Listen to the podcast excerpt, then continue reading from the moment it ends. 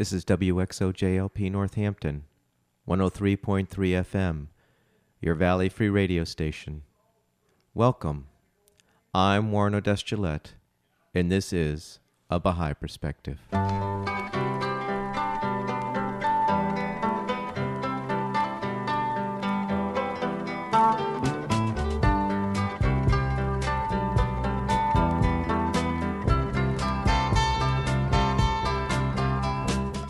Baha'i Perspective is a radio program that presents a Baha'i perspective on life through interviews. If you want information specifically on the Baha'i Faith, you're welcome to visit the website www.baha'i.org. That's B A H A I dot O R G. Or you can call the toll free number 1 800 22 Unite. Today I'm playing an interview with Jeanine Sacco, co administrator for the Green Acre Baha'i Conference Center in Eliot, Maine. She met her husband at UMass during graduate school while both were getting postgraduate degrees in education. Soon after they married and had two small children, they decided to pack up and go to South America. In Brazil, they ultimately started an international school called School of the Nations. I started the interview by asking Jeanine where she grew up and what was it like growing up there. I grew up all over the place. That's not really an easy question. Oh, okay. Um, I was born in Minneapolis, Minnesota. Uh, and I spent maybe the first four years of my life there. But my father was in the Air Force. So we were uh, transferred to different places. Um, Ardmore, Oklahoma was one place where we spent some time. I actually spent four years of my early childhood in Germany, Frankfurt on Main. Uh, I remember that. I was um, from about the age four till seven. Oh, really? Yeah, I remember. Uh, particularly, I remember making my first communion there because I come from a Catholic background, and my family, very active Catholic family, and so that was a big moment of my childhood. Um, and then uh, later on, we lived in France, Dreux, France, which is near Paris.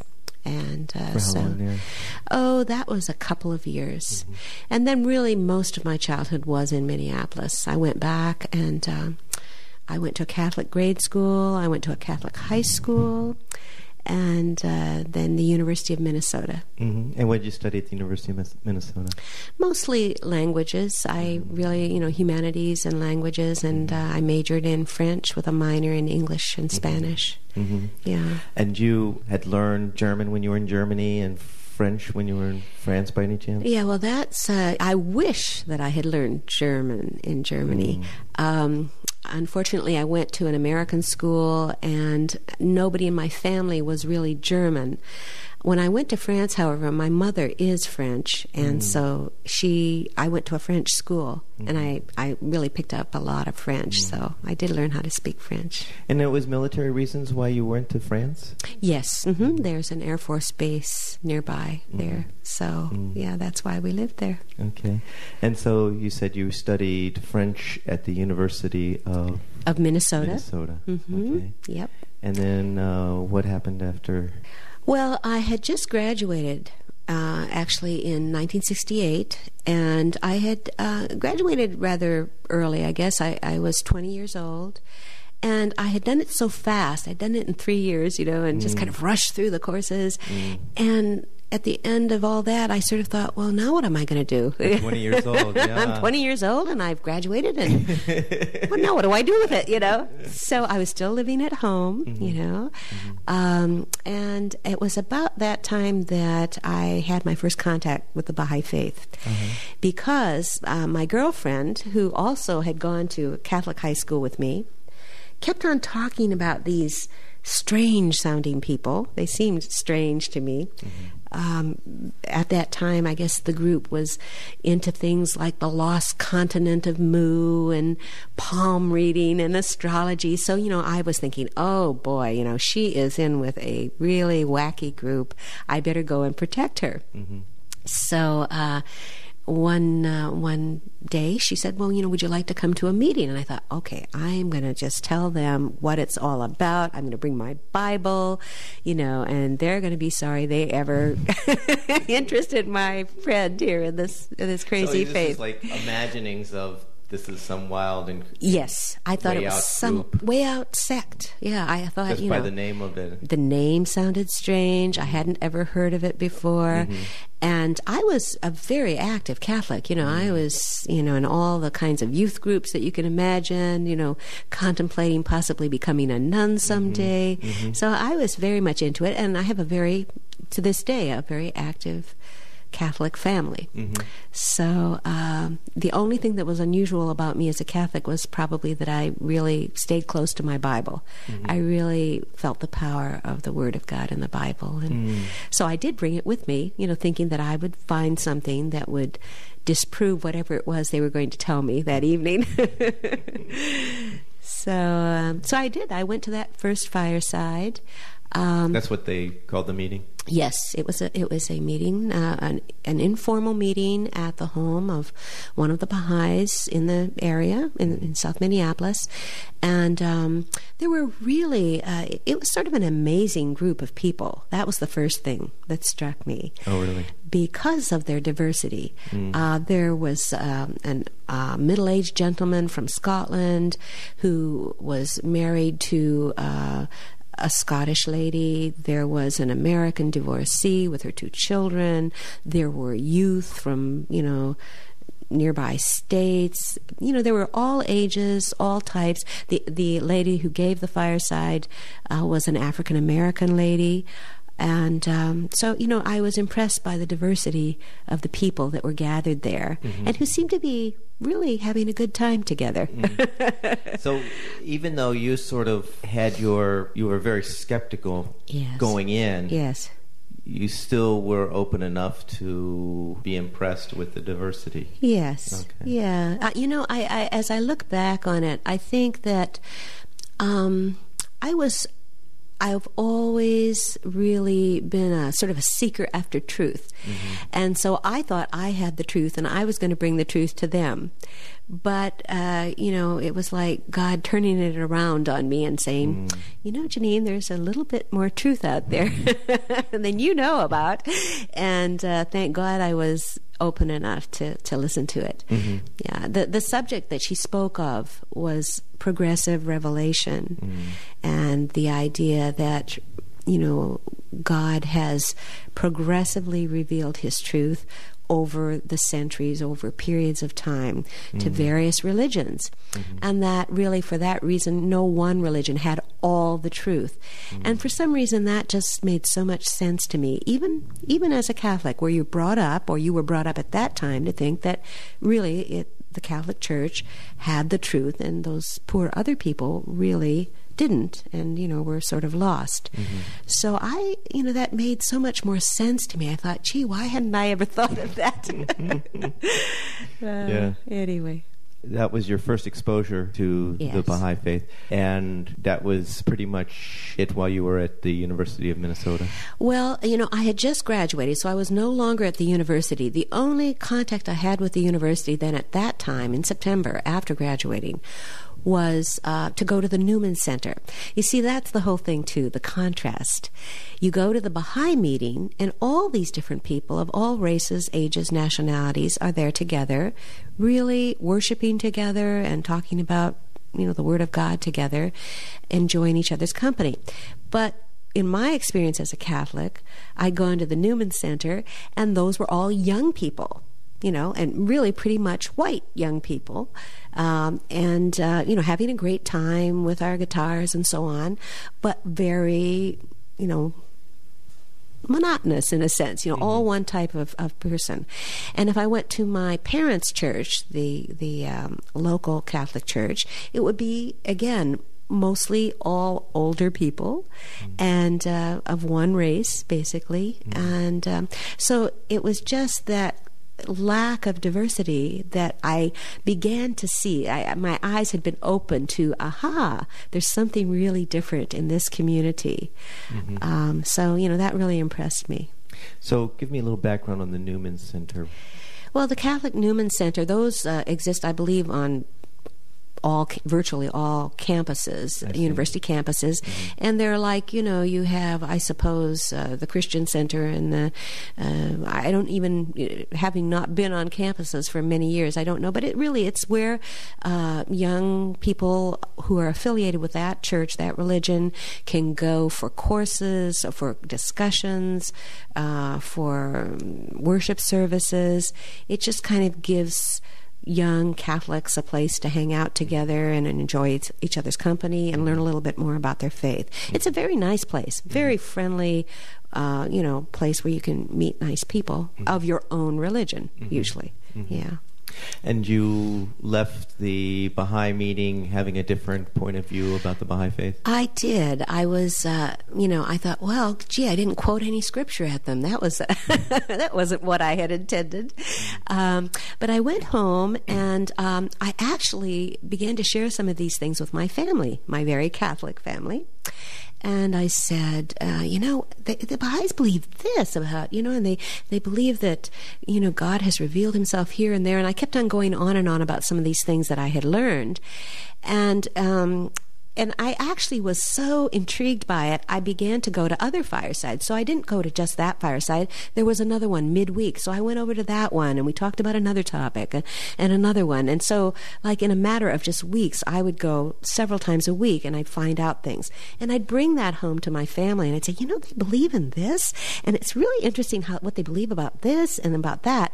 And it was really my father who said, you know, you're starting to sound like one of those Baha'is. And I thought, boy, he's right. I am starting to sound like one of them. And it, it was really that that I think sowed the seed in my mind that, gosh, you know, uh, to question my affiliation as a Catholic, even though I had been very active up to that point. Mm. And I could have gone on and on, just you know, not knowing. You know, I, I wasn't reading that much. I read a little bit of Baha'u'llah and the New Era, but it was mostly these conversations, these contacts, uh, these discussions, these fireside discussions at different people's homes that really touched my heart. Um, and then one day, I, I, you know, Catholics have these beautiful little artistic holy cards that you keep in your Bible or in your missal or whatever to mark the page, and they often have a, a some a, a catchy phrase about God or a quote from Scripture, and that particular holy card said, "Not to decide is to decide." And I thought, wow. Hmm. is God, yeah, is. God trying to tell me something? so I figured that even though I didn't know very much about the faith, I really, it was only a month after I had found out about it at all, um, that I seemed to be more identified with the teachings of the Baha'i faith than I was with those traditional teachings that, you know, I'd grown up with. hmm hmm Now you mentioned a book, the Baha'u'llah, Baha'u'llah and the New Era. Yes, that- yes. What kind of book was that? It's a a book that really describes. It's one of the oldest books about the the Baha'i faith. Uh, I'm not sure when it was written, but I believe the early 1900s by a Scottish Baha'i named John Esslemont, and it describes just any aspect. It's a very useful book because you know if you wanted to know what they thought about the afterlife, you just look it up, and it had a little section about that, or about prayer, or about the history of the faith.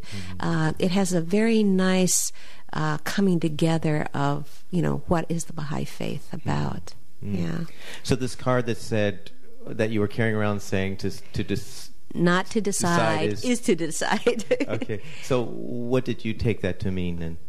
yeah, I, I just took that to mean that you know my preference, my comfort zone would have been not to do anything about it, but just sort of listen to what these nice people were saying, and you know, and and just leave it at that, and not change my affiliation. You know, um, but I decided that really, to, if I didn't decide to become a Baha'i, I was in a sense saying, well, that's not right, that's not true. And for everything that I had seen, it was so much truer than anything that really I had ever believed. It was the essence of Christianity.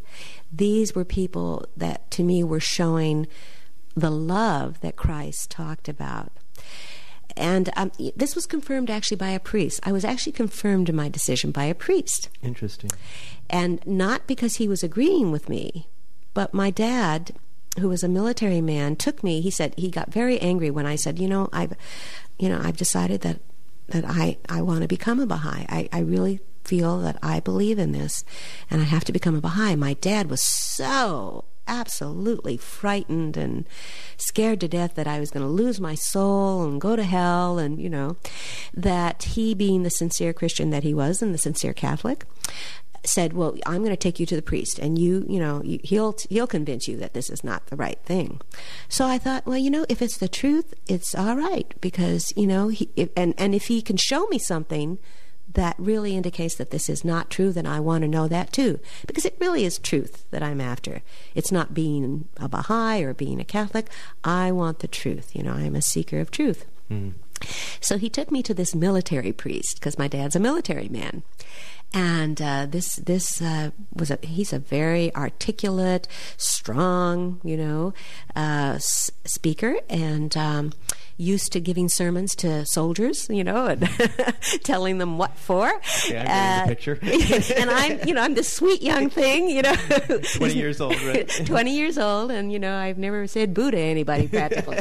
so he took me to this uh, gentleman, and um, I brought my Bible again because, again, I thought, well, if he can show me from the Bible something that would indicate that why I really should not believe in Baha'u'llah and become a Baha'i, then, you know, I really, I haven't studied it very long. I've only known it for a month. You know, I will, certainly there's a possibility that I might not really stay a Baha'i. Mm-hmm. But he uh, he looked, you know, when my father explained to him what the situation was and that I had become a Baha'i, he got so angry and so red in the face and began to yell and shout. I really don't even remember what he said. But it was the way that he said it and the whole lack of wanting to even go to the scripture to, to teach me, to educate me, but just being angry that I'd even you know, investigated something outside of the faith.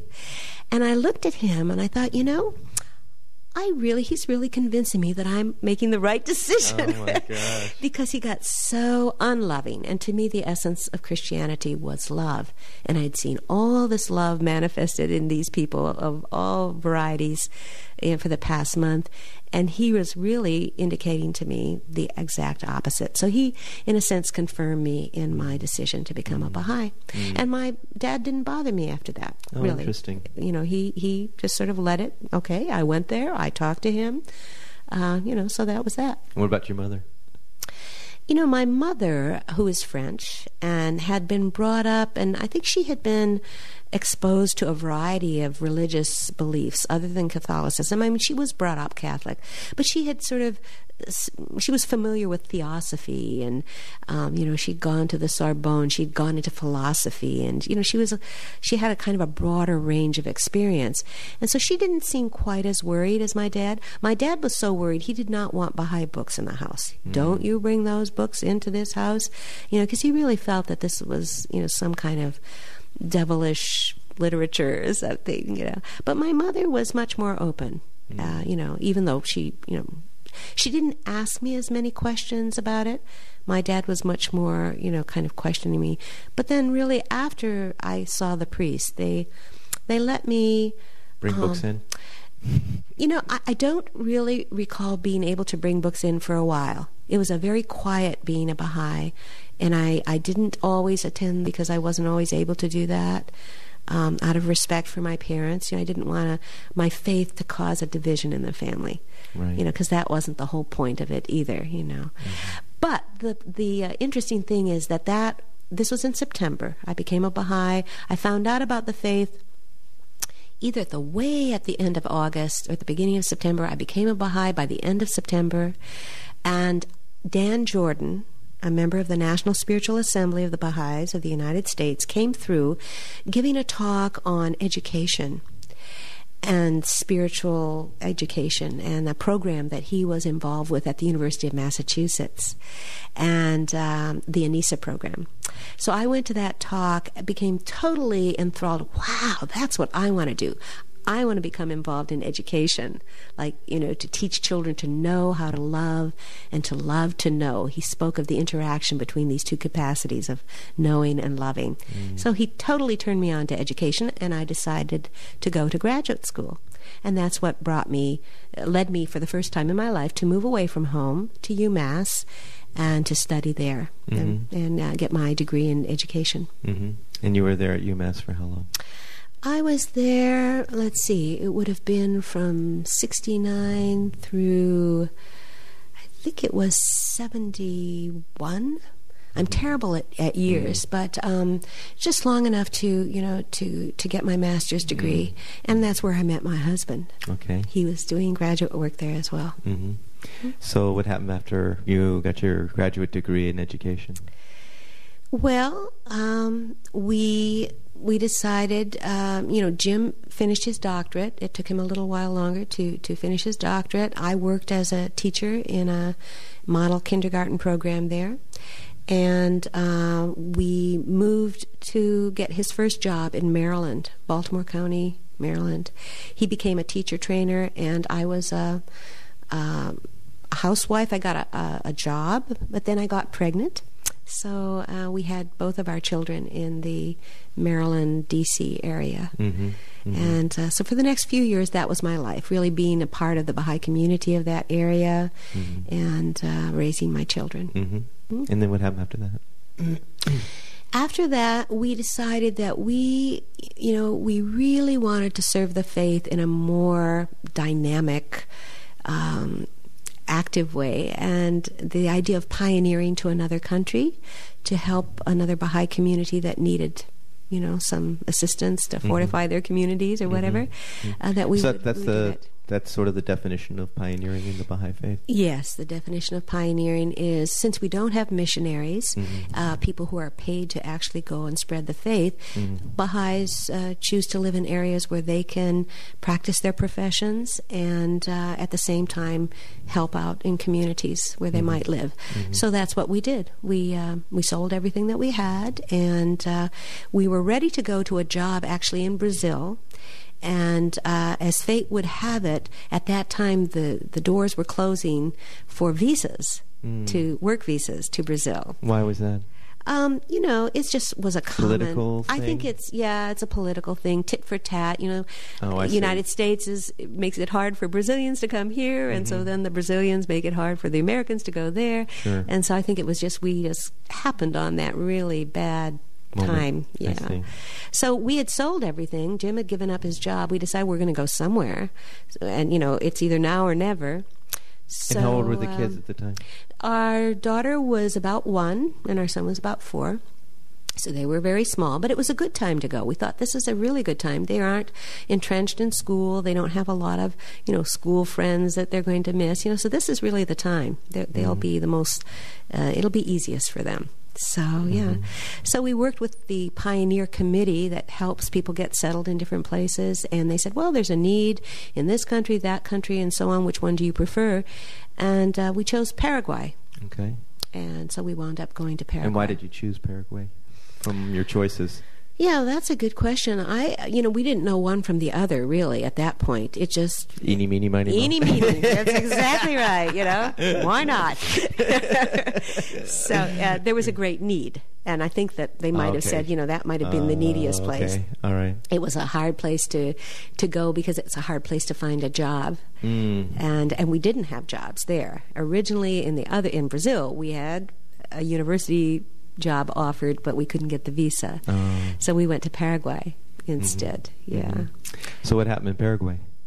Well, that was interesting because um, we settled down in, uh, you know, a very small town with a lot of dirt roads, Mm-hmm. and it was quite an adaptation, you know, from being from city life, North Mm-hmm. Yeah, American city Baltimore and Washington metropolitan area. Exactly, exactly. Washing diapers by hand, and you know, I mean, this was really a, a new experience, and, and how to how to live in that kind of an environment. Mm-hmm. Um, and we were living on our savings. So, you know, we didn't have a lot of savings. So we really were looking actively for jobs. But it was hard to find jobs there. Mm. Jim actually survived. We, we survived for a little, you know, in a way by him teaching English to uh, local people. And one of his first students was the Brazilian consul and his wife. And so he began to teach English to them. And when they found out about our situation, we, we had actually met them in a restaurant. Our kids were at the table and maybe you know walking around a little bit the table and uh, and they were in the table next door and they thought oh such cute children I wonder where they're from you know little blonde children, blue eyed children. They sort of stand out in Paraguay. Um, and so we had made friends with them, and Jim had begun to teach them English. And then when they found out our situation that we didn't really have jobs, um, the uh, gentleman said, "Well, you know, you really should you should go to Brazil. You know, if you ever get a chance, you know." We'll help you. And so, sure enough, within a very short period of time, within six months, there was another opportunity to go to Brazil from somebody that we knew there. Um, they wanted to move to the Amazon. It was a Baha'i couple who ran an American school in Porto Alegre. They wanted to go to the Amazon, but they needed substitute teachers and mm-hmm. administrators. And so they knew we were looking for a job. And so they said, Yeah, you know, you really should come and take our job so we can go to the Amazon. So it, it, worked out really well because we took those jobs. The consul helped us with our visas, and we not only got temporary visas, we got permanent visas. Oh, wow. Right off the bat, which is never, you know, it's unheard of. Mm. So, you know, there's a wisdom in mm. everything. So yeah, so t- taking the circuitous route to Brazil rather yes. than the direct route. Yeah, yes. interesting. God knows how, mm. you know, His wisdom is very interesting and his sense of humor. Yeah. so tell me about this American school that you were administrators for. It was a small American school. It was a school, uh, it was a large building, uh, three stories, and the top story was actually a large very comfortable apartment for the teacher administrator couple. And there had been a number of teacher administrator couples at this school over the years who were Baha'is. They happened to be Baha'is. Mm. So the, the ones that, that said they wanted to go to the Amazon, they were a Baha'i couple. They had taken this over from another Baha'i couple who had no idea that they were Baha'is. It just happened that, oh, really? yeah, that the uh, school council had interviewed these people, thought they were excellent educators, and had hired them, not on the basis of you know religion. religion. and then they found out later they were Baha'is. Mm-hmm. Um, of course, uh, not that they were that all that excited about having three Baha'i couples in a row, because that seemed a bit much, I think, for them. Um, but it was a lovely place to live, and our kids could go to school there. And uh, even though our daughter was just you know tiny, she was you know one and a half, and mm-hmm. you know going on 2 mm-hmm but she would come down and she'd join the kindergartners sometime, and we had uh, you know multi-age groupings, and uh, you know it was very nice. We mm-hmm. lived there for a couple of years, mm-hmm. Mm-hmm. Porto Alegre. What caused you to to leave there? Yeah, yeah. Um, well, that was interesting. It, it really came about because uh, an American school is usually they uh, strive to teach the American way. You know, there's a part of the daily ritual is the pledge allegiance to the flag. Um, it's very much identified with Christianity more than any other religion. And there was a, a, a, group of missionaries, really, whose children went to that school who were beginning to feel very uncomfortable that they kept on getting Baha'is, you know, because it didn't seem right to them somehow. So um, I think there was a little campaign to, you know, we need to get a good Christian couple here, you know. And. Um, so we began to look for other alternatives. And Jim had. Uh, he had helped a, a local uh, non-Baha'i. It was a, it was a lady who was at the university. I think it was the Federal University or the Catholic University of Rio Grande do Sul, and uh, he had been one of the people to look over her um, thesis. Mm. And so she he knew her and she knew him. And she had recently been been appointed as a consultant to the mayor of a small town in the middle of Brazil, Goiânia. And um, she said, you know, if you're looking for a job, I'm sure you know this is a new government and they're looking for people to work with uh, the teachers in this area. Why don't you see if you know you want to come and work here? So we wound up going to Goiânia mm. and becoming consultants to the mayor of, of Goiânia mm-hmm. in education. Mm-hmm. And what was that like? Well, that was interesting. We learned a lot of Portuguese. We'd I mean, that was your first encounter with Portuguese? No. Okay. I mean, you know, it was a bilingual school. The American school. Oh, that's right. It was basically English in the yeah, American school, right? It was like an American school, but you're in Brazil. Right. And the Baha'i community, of course, you always speak Portuguese mm-hmm. for the most part. Mm. And so we had had some Portuguese lessons while we were there. So we were getting a little bit better in our okay, Portuguese. But now you're immersed in Portuguese. Now we're really immersed. And we're, you know, this is our professional language language. Mm. So it was quite a challenge, but we learned an awful lot. And then mm. our kids began to go to Brazilian schools, so they, you know, were very good, very fluent in Portuguese. Mm. Remain so to this day. Mm-hmm. Yeah. Mm-hmm. And so, how long were you doing this consulting work? We did this for about two years, as I recall. Um, you know, it, when governments change and you know people change, then those jobs sort of run out. Those are political appointments, I guess, or whatever. Um, and but as we were, I guess I, I, we have to go back a little bit to that other school. When we took over the the American school of Porto Alegre, the outgoing couple and and we sort of overlapped for a while because we we learned the ropes from them as to how the school operated, and we began to talk. Wouldn't it be wonderful if we could start a school mm. someday? Mm. That would be you know, not so much a school where you'd pledge allegiance to the flag of just one country. United States or whatever, but you'd really be world citizens, and there would be appreciation for all you know, nations and all religions, and you know, it'd be a spiritually minded school. Um, wouldn't it be great? And so we began to talk about that. Mm. And so um, when we decided that we'd correspond with this couple and see if someday we could do that, you know, maybe 10 years in the future. Um, so when we got this appointment in Goiânia, they had gone actually to the Amazon, but their contract was running out as well.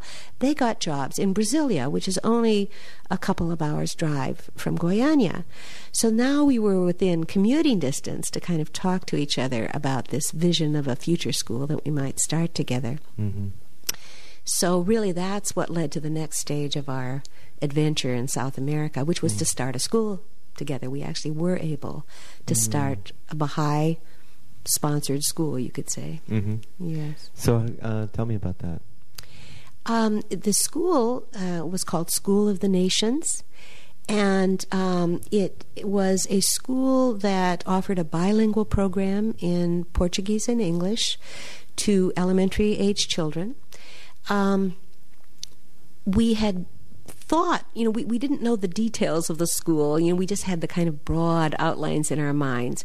Um, but there happened to be a crisis in the American School of Brasilia about that time, in which uh, the Brazilian children who went to the American school were really made to feel like they didn't belong. Mm. And the teachers, uh, there was a contingent of teachers that had just come from an American school in Iran that had just closed down.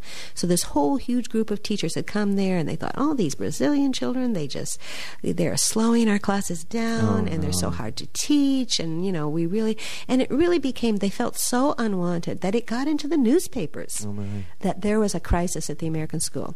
So they came to us knowing that we were planning another kind of a school that was based on world citizenship and all these other, you know, ideals and they said you have to start this school right now well we had nothing we were even living still uh, you know um, in Goiânia. we were living in two different cities we didn't have a lot of money you know just what two families might have two young families um, but I remember a, uh, a, Brazilian doctor saying, "Look, uh, here's some money. You know, you start this school. We need this school right now." So we thought, well, maybe we can maybe this is this is an opportunity a god-given opportunity so we actually moved in with that couple into their small apartment And every night we'd sort of come up with, okay, now what could we do? We could do.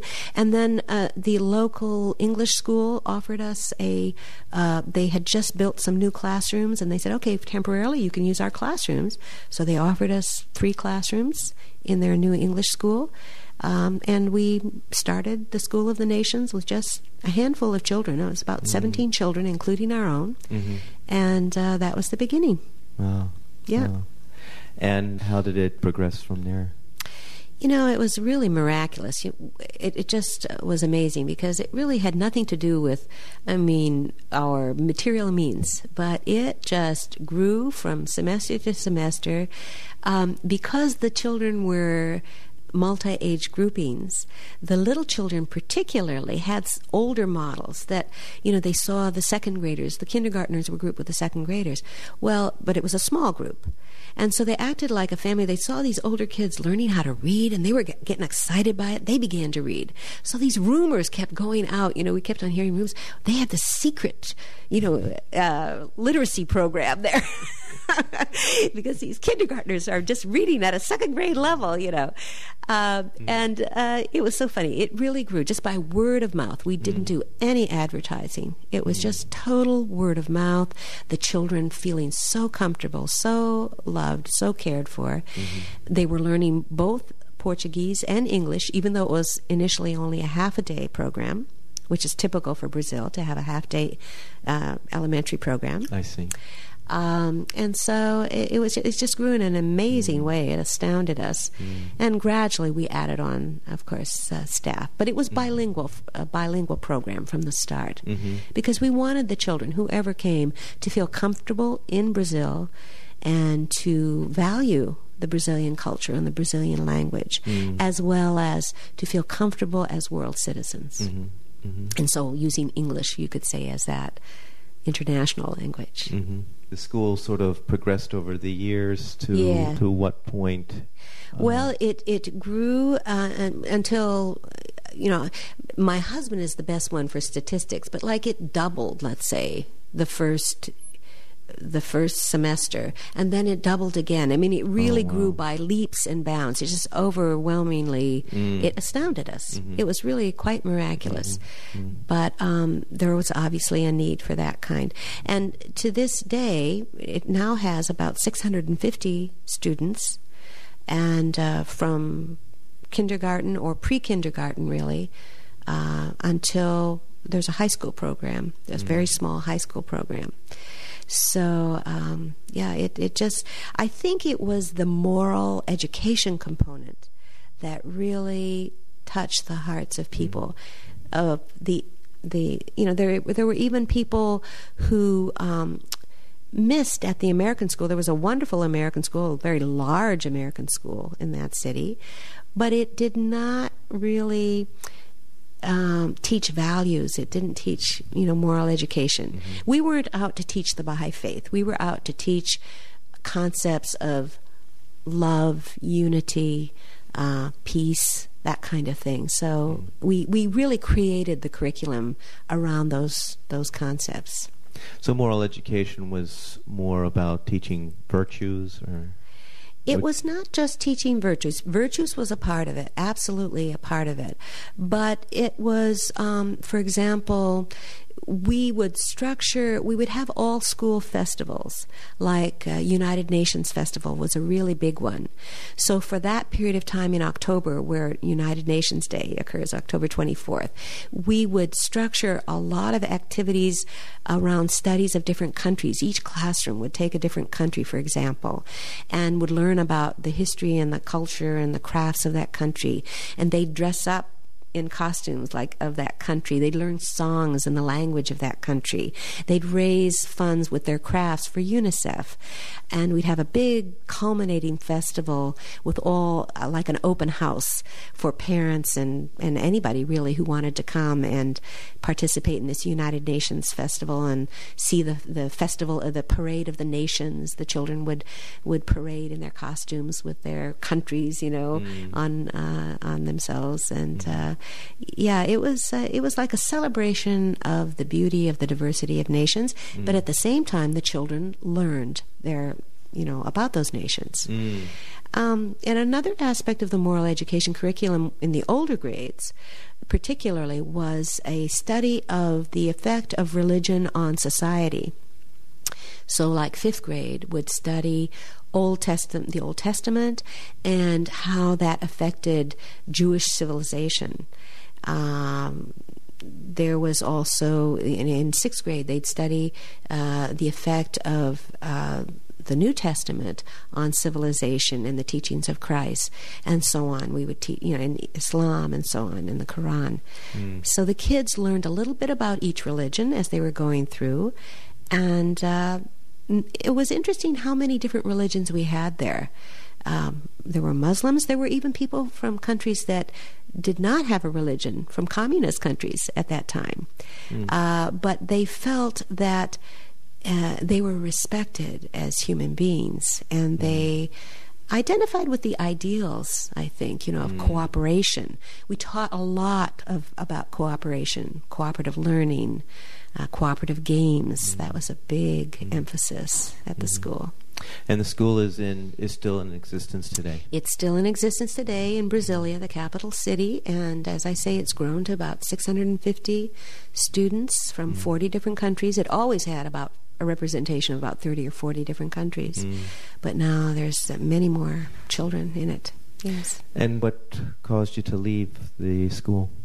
We decided, uh, you know, we had been there for 15 years. That's a long time. uh, from beginning to, you know, it's really coming out and growing. And, uh, but my parents uh, began to you know, kind of need a little bit more help. My dad had some heart problems. Jim's father passed away, so his mother, um, you know, needed more support, and mm. she got Alzheimer's. So we decided it would be good to be closer to our parents, mm. and uh, we were offered these jobs here, just you know, by somebody who knew that we were looking for something stateside again. Mm-hmm. So that's how we came to be at Green Acre. Mm-hmm. And you've been at Green Acre for how long? 11 years now, mm-hmm. yeah. Mm-hmm. 11 years uh, as of the 14th of October. That's almost, yeah. Our anniversary is coming up. oh, wow. So it's almost getting up as long as you'd been in uh, with the School of the I know. I, you know, and it's so hard to leave a place when you've been there that long. Your mm. heart gets so right. rooted in a sense. A lot of love going on. So between your time in Paraguay and your time in Brazil, we're talking about what kind of time span? Between Paraguay and Brazil? Being, being, in, being in South America. Yeah, uh, I guess it was 67. Again, years. I, you know, I'm the world's worst historian in terms of what date it was and how many years just, ago. But or I, just how many years there. I'm oh, we we were in Paraguay. We were only there for six months. You mm. know, again, we didn't have jobs there. Mm-hmm. So when the opportunity came to go to Brazil and mm. get a job, we took it. And then in Brazil, we were there for 18 years. Okay. Yep. So what does the future hold for you? Ah, very good question. I don't know. yeah. Uh, I think uh, you know we're these are wonderful jobs in the sense that we feel very satisfied in being able to work for the cause of peace and unity of mankind. You know, mm. we meet people from all over the world here at Green Acre, mm. and we work with people of all religions. Even it's not just the Baha'is that come here, mm. so it's a very satisfying type of work, mm. and uh, you know we we're enjoying while we're here. But I can't mm. say how long it'll last. There's no date written on the you know in any contract, yeah, that I know of. You know, yeah. as long as we're needed, I guess. As long as it works. well, thank you very much. Oh, you're so welcome. And the it's best of luck to you. My pleasure. Thank you so much. I hope you enjoyed that interview with Jeanine Sacco, an educator and co-administrator for the Green Acre Baha'i Conference Center in Eliot, Maine. For a copy of this and other interviews, you're welcome to go to the website www.abahaiperspective.com. For information specifically on the Baha'i Faith, you can go to the website www.baha'i.org or you can call the toll free number 1 800 22 Unite. I hope you'll join me next time on A Baha'i Perspective.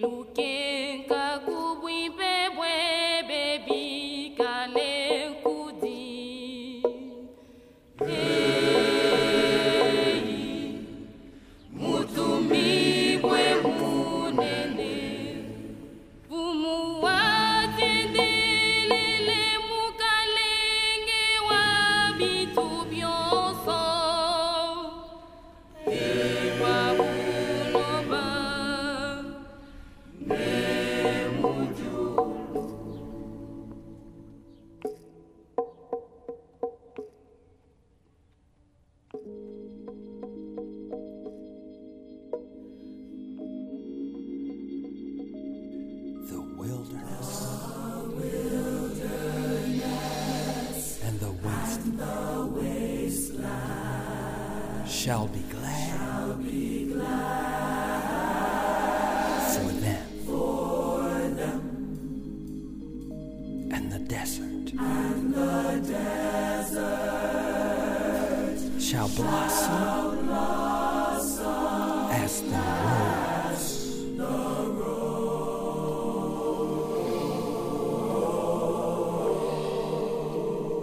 shall blossom abundantly. Shall blossom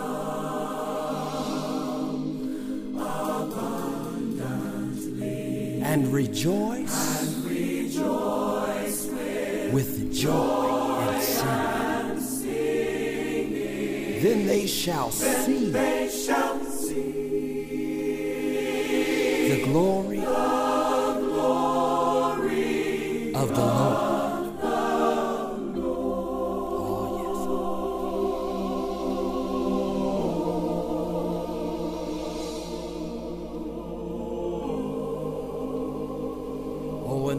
prophet Isaiah goes on to say, They shall see the light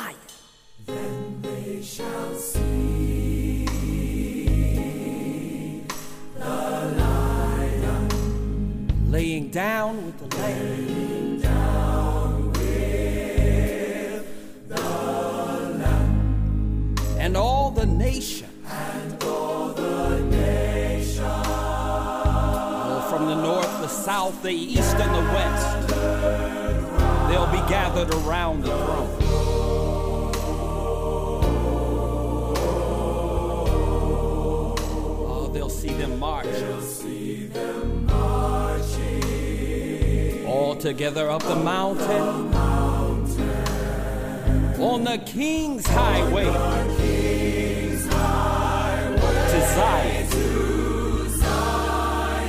Just to behold.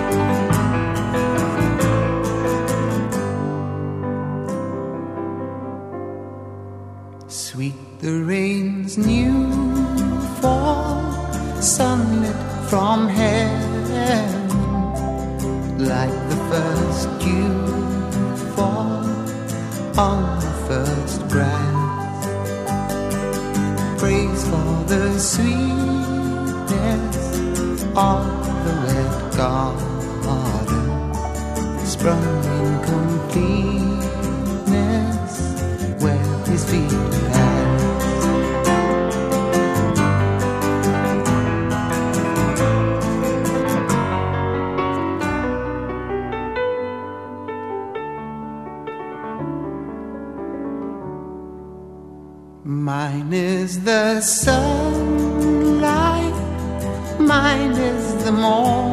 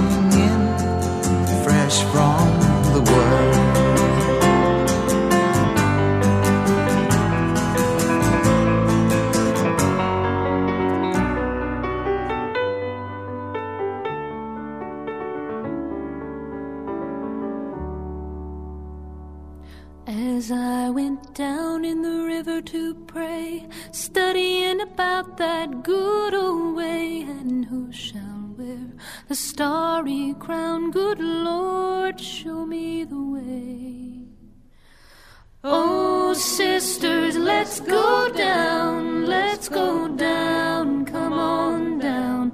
Oh, sisters, let's go down, down in the river to pray. As I went down in the river to pray, studying about that good crown, good Lord, show me the way. Oh, brothers, let's go down, let's go down, come on down. Come on, brothers, let's go down, down in the river to pray. As I went down in the river to pray, studying about that the starry crown? Good Lord, show me the way. Oh, fathers, let's go down, let's go down, come on down. Oh, fathers, let's go down, down in the river to pray. As I went down in the river to pray, studying about that good old way, robe and crown? Good Lord, show me the way. Oh, mothers, let's go down. Come on down. Don't you want to go down? Come on, mothers, let's go down. Down in the river to pray. As I went down in the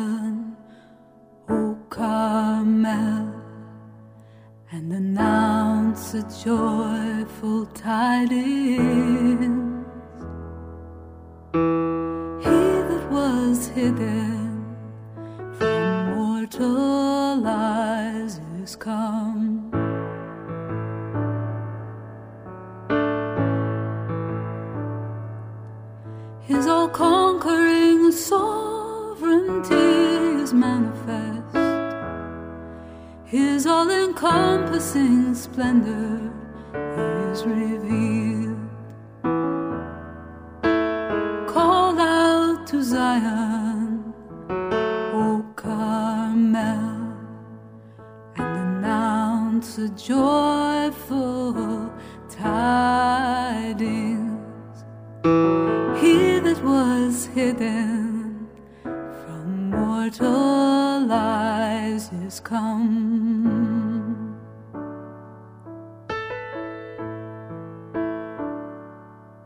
His all conquering sovereignty is manifest. His all encompassing splendor is revealed.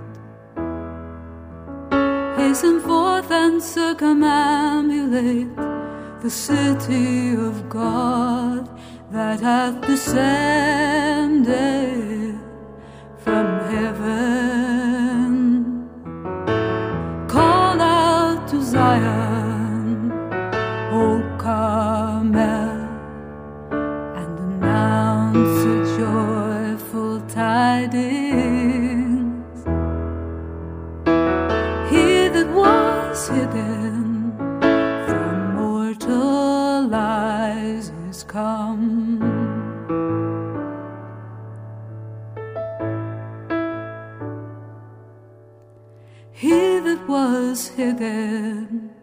from mortal eyes is come.